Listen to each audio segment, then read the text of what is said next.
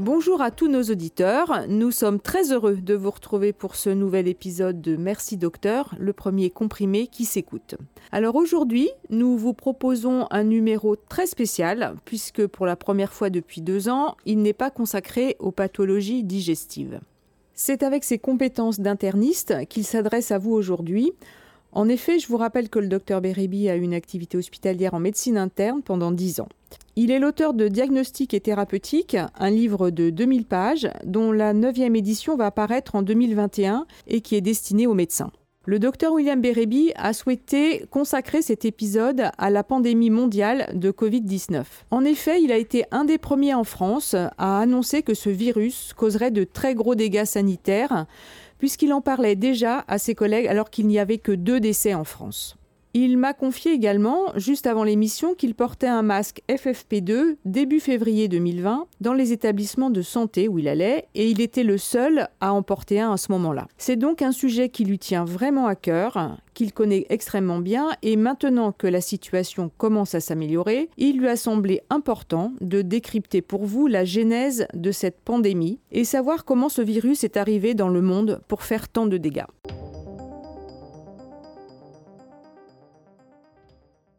Bonjour docteur Bérébi, comment allez-vous? Très bien, merci Clara. Alors au début, on a dit que la transmission à l'homme s'était faite par l'intermédiaire du pangolin. Oui, c'est vrai. Au début, c'est ce que l'on a pensé. Alors déjà, il faut préciser ce qu'est une zoonose. Hein. Une zoonose, c'est une maladie transmise vers l'homme à partir d'espèces animales. Et d'ailleurs, j'ai écrit en 2020 un article sur ce sujet qui s'intitulait Virus animaux humains, deux points des relations très dangereuses. Ça a été publié dans le quotidien du médecin et ça a été beaucoup lu. J'écrivais alors que l'hypothèse retenue par la communauté scientifique était que la chauve-souris serait le réservoir sauvage et le virus serait passé chez l'humain via un autre intermédiaire, le pangolin.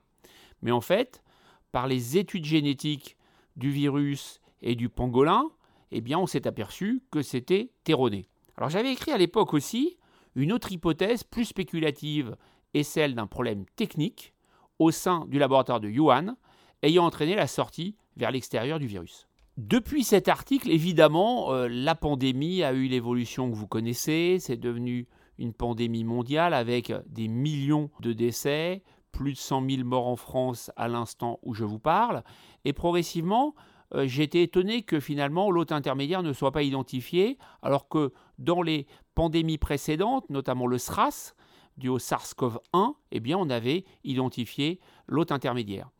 Et progressivement, de plus en plus, j'ai eu euh, l'impression et l'intuition que l'hypothèse de l'accident de laboratoire était la plus plausible. Alors en fait, je précise tout de suite ici, hein, pour pas que mes propos soient déformés, qu'en aucun cas je ne pense que cet accident ait pu être intentionnel, et encore moins que ce virus ait pu être créé de toutes pièces. Mais comment un accident de laboratoire peut-il survenir? Ça paraît incroyable. Alors en fait, malgré des avancées techniques dans le confinement des laboratoires, et puis bien sûr une demande politique qui est accrue avec des procédures de biosécurité, c'est comme ça qu'on les appelle, très rigoureuses, lors de la manipulation de dangereux pathogènes, eh bien des fuites potentiellement à très haut risque surviennent quasiment tous les jours dans les laboratoires de recherche. En 2010, il a d'ailleurs été répertorié 244 rejets, évidemment non intentionnels, d'agents sélectifs. Ces agents étaient susceptibles d'entrer dans la composition d'armes biologiques, et donc ça a été clairement rapporté.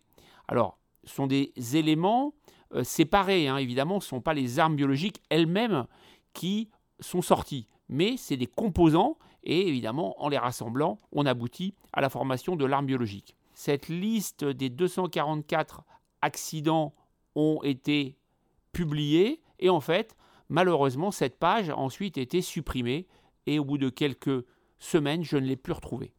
Alors deuxième élément à intégrer pour comprendre un petit peu la problématique, c'est que les expériences qui augmentent la virulence et la contagiosité des pathogènes dangereux sont parfois financées et réalisées dans des laboratoires universitaires qui sont, chose étonnante, situés dans des zones urbaines très peuplées.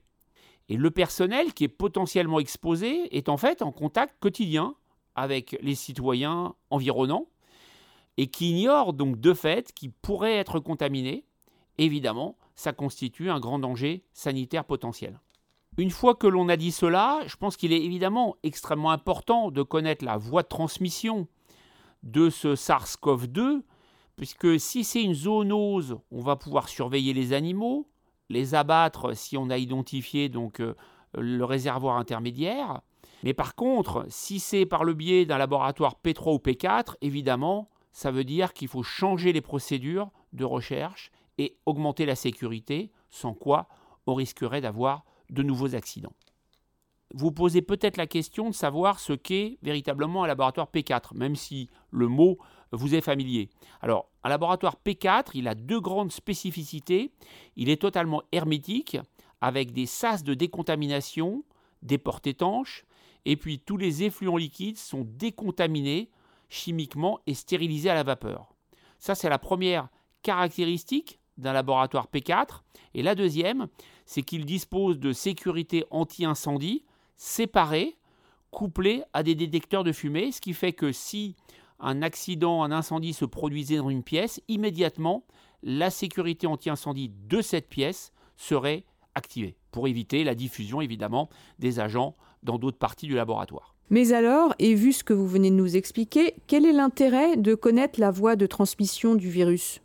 C'est une bonne question parce qu'en fait, la question et l'intérêt, c'est pas de savoir s'il y a des coupables ou des responsables, mais en fait, c'est surtout d'éviter que dans le futur, de tels accidents ne se reproduisent. Si on part du postulat que cette pandémie est due à un accident de laboratoire, on peut parfaitement imaginer qu'un virus encore plus pathogène pourrait sortir un jour et pour le coup ne pas entraîner 10 millions de décès dans le monde, mais euh, un milliard. Ça fait partie des, des scénarios possibles.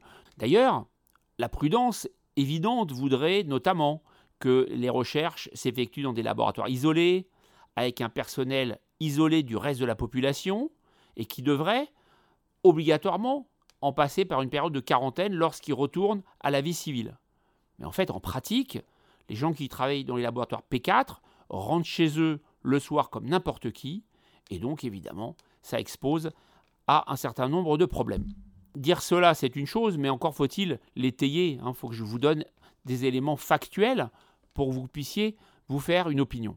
Alors la première information intéressante, c'est que selon l'hypothèse de la zoonose, qui était l'hypothèse de départ, comme vous l'avez compris, eh bien, les scientifiques ont récolté en 2020 des échantillons dans la faune, dans les élevages, chez les animaux domestiques aussi, autour de la région de Yuan. Il y a eu un total de plus de 80 000 échantillons qui ont été récoltés chez les animaux, et aucun, absolument aucun, ne s'est révélé positif au SARS-CoV-2. Donc déjà, même si effectivement on peut imaginer qu'il y a un animal qui aurait échappé à cette traque, entre guillemets, ça met un petit peu à mal quand même l'hypothèse de la zoonose, qui est, je vous le rappelle, la transmission de l'animal vers l'homme. Deuxième information intéressante, on sait que les virus connus les plus proches du SARS-CoV-2 sont présents dans des espèces de chauves-souris qu'on appelle chauves-souris fer à cheval, qui ne sont en fait pas du tout endémiques dans la région de Yuan. Donc il y a un hiatus, si vous voulez, entre la zone d'où aurait dû émerger ce virus et la zone où il est apparu. En revanche, nous savons parfaitement que les coronavirus de la chauve-souris sont collectés régulièrement pour être étudiés dans les laboratoires de recherche, notamment dans ceux du fameux Institut de virologie de Yuan. Alors troisième information que je vous livre, qui est beaucoup moins connue, c'est qu'en 2012, il y a six hommes qui ont été hospitalisés à l'hôpital de Kunming, à 1500 km de Yuan, pour une pneumonie sévère. Ces six hommes avaient comme point commun d'avoir travaillé dans une mine désaffectée remplis de chauves-souris. Et en fait, ils étaient là parce qu'ils collectaient, ils récoltaient des excréments de chauves-souris, parce que c'est une substance fertilisante, donc un engrais en fait, très efficace, parce qu'il est très riche en composés azotés. Un an après, donc en 2013, après cette fameuse maladie des mineurs, un Chinois fait état dans une publication dans Nature, une revue scientifique extrêmement connue, de coronavirus de chauve-souris ayant un potentiel de passage à l'homme. Car cette catégorie de chauve-souris possède la faculté de se fixer en fait sur les récepteurs des cellules humaines, les fameux ACE2, dont vous avez tous entendu parler. Alors parmi ces virus, l'un d'eux baptisé W1V1 a le potentiel pour passer directement à l'homme sans aucun autre intermédiaire.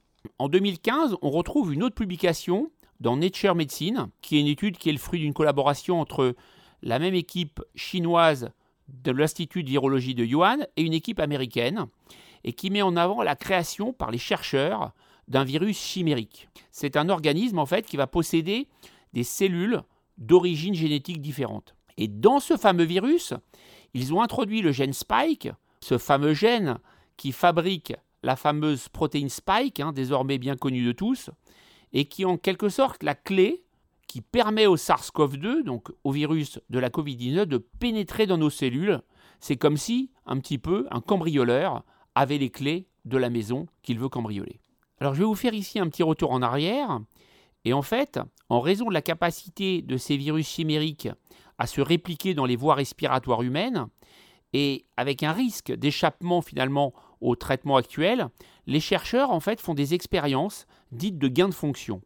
Alors les expériences de gain de fonction, c'est des expériences qui ont pour but de forcer l'évolution d'un virus en répétant les infections sur des animaux de laboratoire ou dans des cultures cellulaires. L'idée de départ est de mieux comprendre la nature des modifications moléculaires qui vont augmenter par la suite la transmissibilité et la pathogénicité des virus. Alors au départ, bien évidemment, le but est louable, puisqu'il s'agit de voir comment finalement, pour dire les choses plus simplement, un virus pourrait évoluer s'il se multipliait d'une façon importante, et du coup de pouvoir prévenir de futures infections virales émergentes, naturelles, donc par le biais d'une zoonose et donc d'un passage du virus de l'animal vers l'humain. Mais j'ai l'impression que la créature a pu échapper à son créateur. Alors tout au long de ce podcast, je vais continuer à vous donner des informations hein, qui vont vous permettre de vous forger une opinion.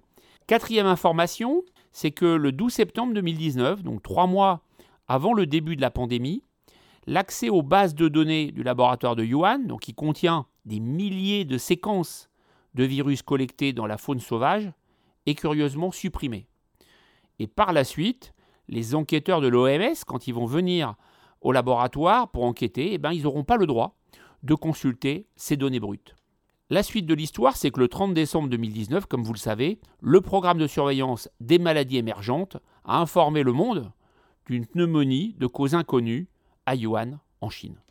Alors, cinquième information intéressante, le 23 janvier 2020, les chercheurs de l'Institut de virologie de Yuan postent sur un site de prépublication un article qui mentionne la découverte d'un virus génétiquement le plus proche du SARS-CoV-2, qu'ils baptisent RATG13. Alors en fait, ce virus, il est connu de longue date puisqu'il figure dans la GenBank, c'est-à-dire la principale base de données publique de séquences génétiques. En fait, il faut savoir que lorsqu'un virus est identifié, sa séquence génétique est identifiée évidemment et référencée en quelque sorte dans cette base de données. Puisque bien évidemment, à l'échelon international, on part du principe que les chercheurs collaborent entre eux et se communiquent des données pour pouvoir faire avancer la recherche, puisque c'est le principe et le but initial de la recherche. Lorsqu'on fait des recherches plus poussées, on va s'apercevoir que ce jumeau du virus SARS-CoV-2 que nous connaissons bien avait été publié par les chercheurs de l'Institut de virologie suite à des prélèvements qui avaient été effectués en 2013 dans cette fameuse mine désaffectée du canton de Mojiang, près de Yuan. À partir de là, les chercheurs du monde entier commencent à s'interroger, et finalement en juillet 2020, dans un entretien à la revue Science, la patronne du laboratoire P4 de virologie de Yuan confirme que le RATG13 et le jumeau sont en fait un seul et même virus, celui-même prélevé sur une chauve-souris fer à cheval dans la mine désaffectée. Alors continuons à dérouler tous ces éléments étonnants. La sixième information que je vous livre, c'est celle relative à l'OMS. En mai 2020, l'Assemblée mondiale de la santé a demandé au directeur général de l'OMS de travailler en collaboration, bien sûr, avec ses partenaires pour déterminer les origines du SARS-CoV-2. Alors le 30 mars 2021, le directeur général de l'OMS déclare que les éléments communiqués par le laboratoire de virologie sont insuffisants pour explorer pleinement l'hypothèse d'un accident de laboratoire et demande des éléments supplémentaires, notamment l'accès à ces fameuses données brutes. D'ailleurs, in fine, si on regarde le rapport de l'OMS, qui fait 313 pages, eh bien, il n'y a que 4 pages sur l'accident de laboratoire, ce qui est évidemment dérisoire, de par le fait que finalement, l'OMS n'a eu accès à quasiment aucune donnée. Le patron de l'OMS a d'ailleurs clairement réclamé une nouvelle enquête avec des experts spécialisés sur l'hypothèse d'une fuite de virus qui aurait pu provoquer cette fameuse pandémie Covid-19. Le patron de l'OMS a critiqué le manque d'accès aux données brutes par les experts internationaux lors de leur mission en Chine. À ce jour, date de tournage de cet épisode du podcast, 22 mai 2021, la communauté scientifique n'a toujours pas eu accès à la base d'échantillons de l'Institut de virologie de Yuan, car jusqu'à présent, Pékin le refuse. Je vous ai donc livré tous les éléments que j'avais pu colliger en faisant des recherches extrêmement poussées. En définitive, il n'est donc pas exclu que le virus ait contaminé accidentellement des employés de l'Institut virologique de Yuan. Finalement, des chercheurs recueillent des virus de chauve-souris, ça c'est classique. Ils les ont pris dans une grotte, mis en culture. En même temps, des recombinaisons spontanées ou pas se produisent et le virus s'échappe. Donc le scénario est tout à fait envisageable.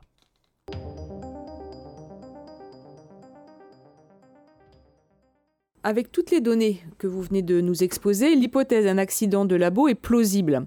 Mais est-ce que cette éventuelle fuite est isolée ou alors est-ce qu'il y a déjà eu des accidents de laboratoire dans le passé? Alors oui, en effet, lorsque j'ai euh, trouvé tous ces éléments hein, qui me font penser à cette hypothèse, j'ai fait évidemment des recherches pour voir s'il y avait une antériorité dans les laboratoires P4 ou P3. Alors effectivement, j'en ai retrouvé euh, un très grand nombre. Et on peut remonter pour vous, donner, euh, vous en donner quelques-unes principales. Il y en a beaucoup en fait, mais les principales seraient dans les années 70, on trouve une fuite de variole en Grande-Bretagne. Entre 63 et 78, il n'y a pas de variole au Royaume-Uni. Il y a uniquement des cas qui ont été importés par des voyageurs.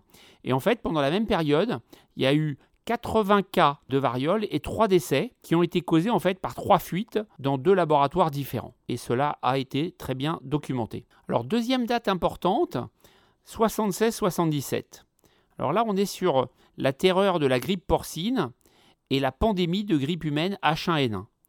Alors la souche de grippe humaine H1N1 est apparue avec la pandémie mondiale de 1918. Vous savez cette fameuse grippe espagnole qui est due à une souche virale très virulente et contagieuse et qui s'est répandue de 1918 à 1921 avec d'ailleurs plusieurs vagues. Alors les premiers cas connus sont apparus aux États-Unis, mais en fait on lui a attribué le nom de grippe espagnole car l'Espagne a été le seul pays à l'époque à publier des informations relatives à cette épidémie puisqu'elle n'était pas impliquée dans la Première Guerre mondiale. Alors en 1976, il y a une souche de grippe porcine qui s'abat aux États-Unis, dans le New Jersey, et qui cause 13 hospitalisations et un décès.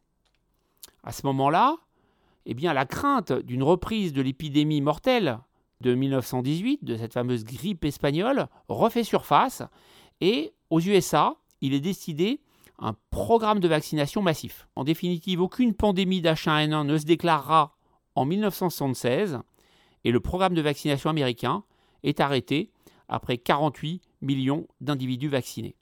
Alors, chose surprenante, en 1977, le virus H1N1 humain donc réapparaît en Union soviétique et en Chine.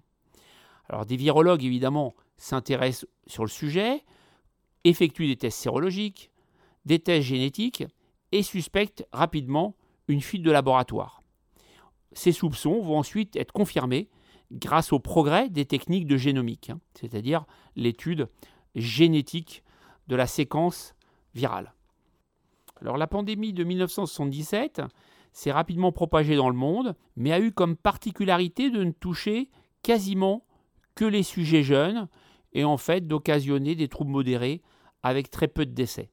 Le virus continuera ensuite à circuler jusqu'en 2009, date à laquelle la souche PH1N1 le remplace.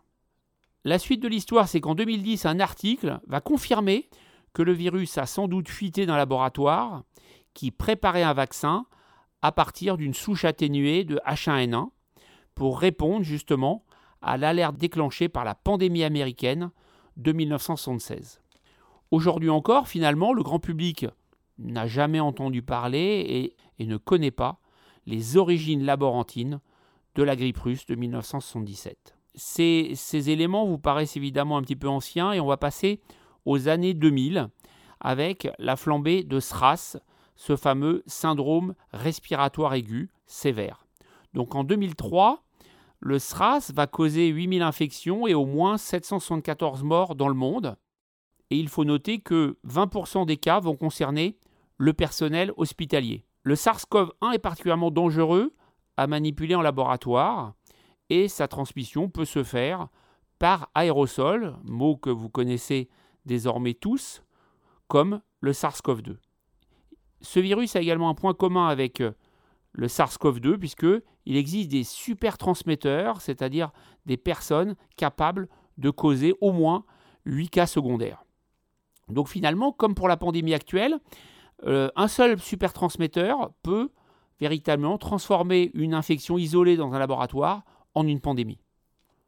Au décours de cette pandémie de SRAS, on va découvrir dans les mois qui suivent six fuites de laboratoires de virologie, une à Singapour, une à Taïwan et quatre dans un même laboratoire de Pékin. Alors, les rapports d'enquête qui vont avoir lieu par la suite vont révéler que les scientifiques avaient manipulé des déchets biologiques et qu'ils étaient mal protégés et que c'est ainsi qu'ils ont été contaminés. Alors on continue un petit peu en 2004, le SARS-CoV-1, donc le virus du SRAS, s'est aussi échappé à nouveau à deux reprises, heureusement sans gravité, de l'Institut virologique de Pékin à la suite d'erreurs humaines. Alors qu'est-ce qu'une erreur humaine dans un laboratoire P3 ou P4 C'est la question que vous vous posez sans doute. Et en fait, si un laborantin se renverse accidentellement une fiole dessus et se désinfecte mal, eh bien, il peut évidemment être contaminé et ainsi propager le virus à l'extérieur.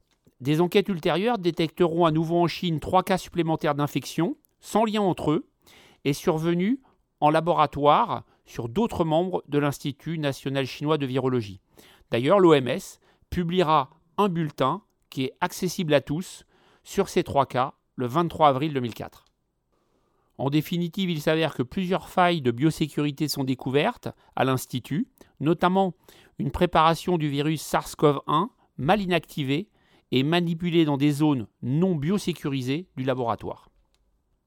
Alors, dernier exemple d'accident de laboratoire, la fièvre afteuse en Grande-Bretagne. Alors, la fièvre afteuse infecte les animaux à sabots fendus, c'est-à-dire les porcs, les moutons, les bovins, et a été éradiquée en Amérique du Nord et dans la plupart des pays européens. En 2001, une flambée de fièvre afteuse au Royaume-Uni s'était soldée par l'abattage de 10 millions d'animaux. En 2007, la fièvre afteuse réapparaît à 4 km d'un laboratoire P4, donc niveau de biosécurité le plus élevé. Les scientifiques à cette époque se sont interrogés puisque cette souche virale n'avait plus causé aucun dégât et ne circulait plus parmi les troupeaux depuis 1967. Par contre, on la retrouvait dans des vaccins pour animaux fabriqués par l'établissement de Peerbright, situé à côté d'une exploitation agricole et par conséquent, l'hypothèse d'une fuite de laboratoire est très plausible. Pour la petite histoire, il est intéressant de savoir qu'aux États-Unis, des lois fédérales interdisent le stockage de souches de fièvre afteuse sur le continent américain, et pourtant, il existe toujours une souche dans un laboratoire de recherche du Kansas, placé sous l'égide du département de la sécurité intérieure. Alors pour conclure, je vous dirais que, à mon sens, évidemment, la recherche est essentielle pour faire avancer la science et la santé humaine. Là n'est pas le sujet, mais il me paraît également essentiel de savoir comment le SARS-CoV-2 est apparu, puisqu'il faut éclairer les stratégies mondiales futures et éviter bien évidemment la survenue de nouvelles épidémies qui pourraient être encore plus dévastatrices. Quelques exemples de mesures qui pourraient être utiles. Il faudrait par exemple créer une commission d'enquête internationale sous l'égide de l'OMS qui disposerait de véritables moyens pour enquêter sur les laboratoires P3 et P4 et délivrer ou non une certification, mais à l'heure où l'on se parle, cela n'est absolument pas le cas. Autre mesure qui serait logique, c'est que les personnes qui travaillent sur des virus dangereux soient dans des zones sécurisées et pas au milieu de la ville, ne se mélangent pas tous les jours à la population civile, que ces laboratoires soient situés loin des mégapoles. Il faudrait également que le personnel qui travaille d'une façon active sur un virus soit isolé et une quarantaine lorsqu'il sort d'une session intensive de recherche, comme les cosmonautes le font quand ils reviennent d'une mission spatiale. Comme vous l'avez compris, à mon sens, l'hypothèse d'un accident de laboratoire est la plus probable. Maintenant que j'ai partagé ces informations, c'est à vous de vous forger votre intime conviction.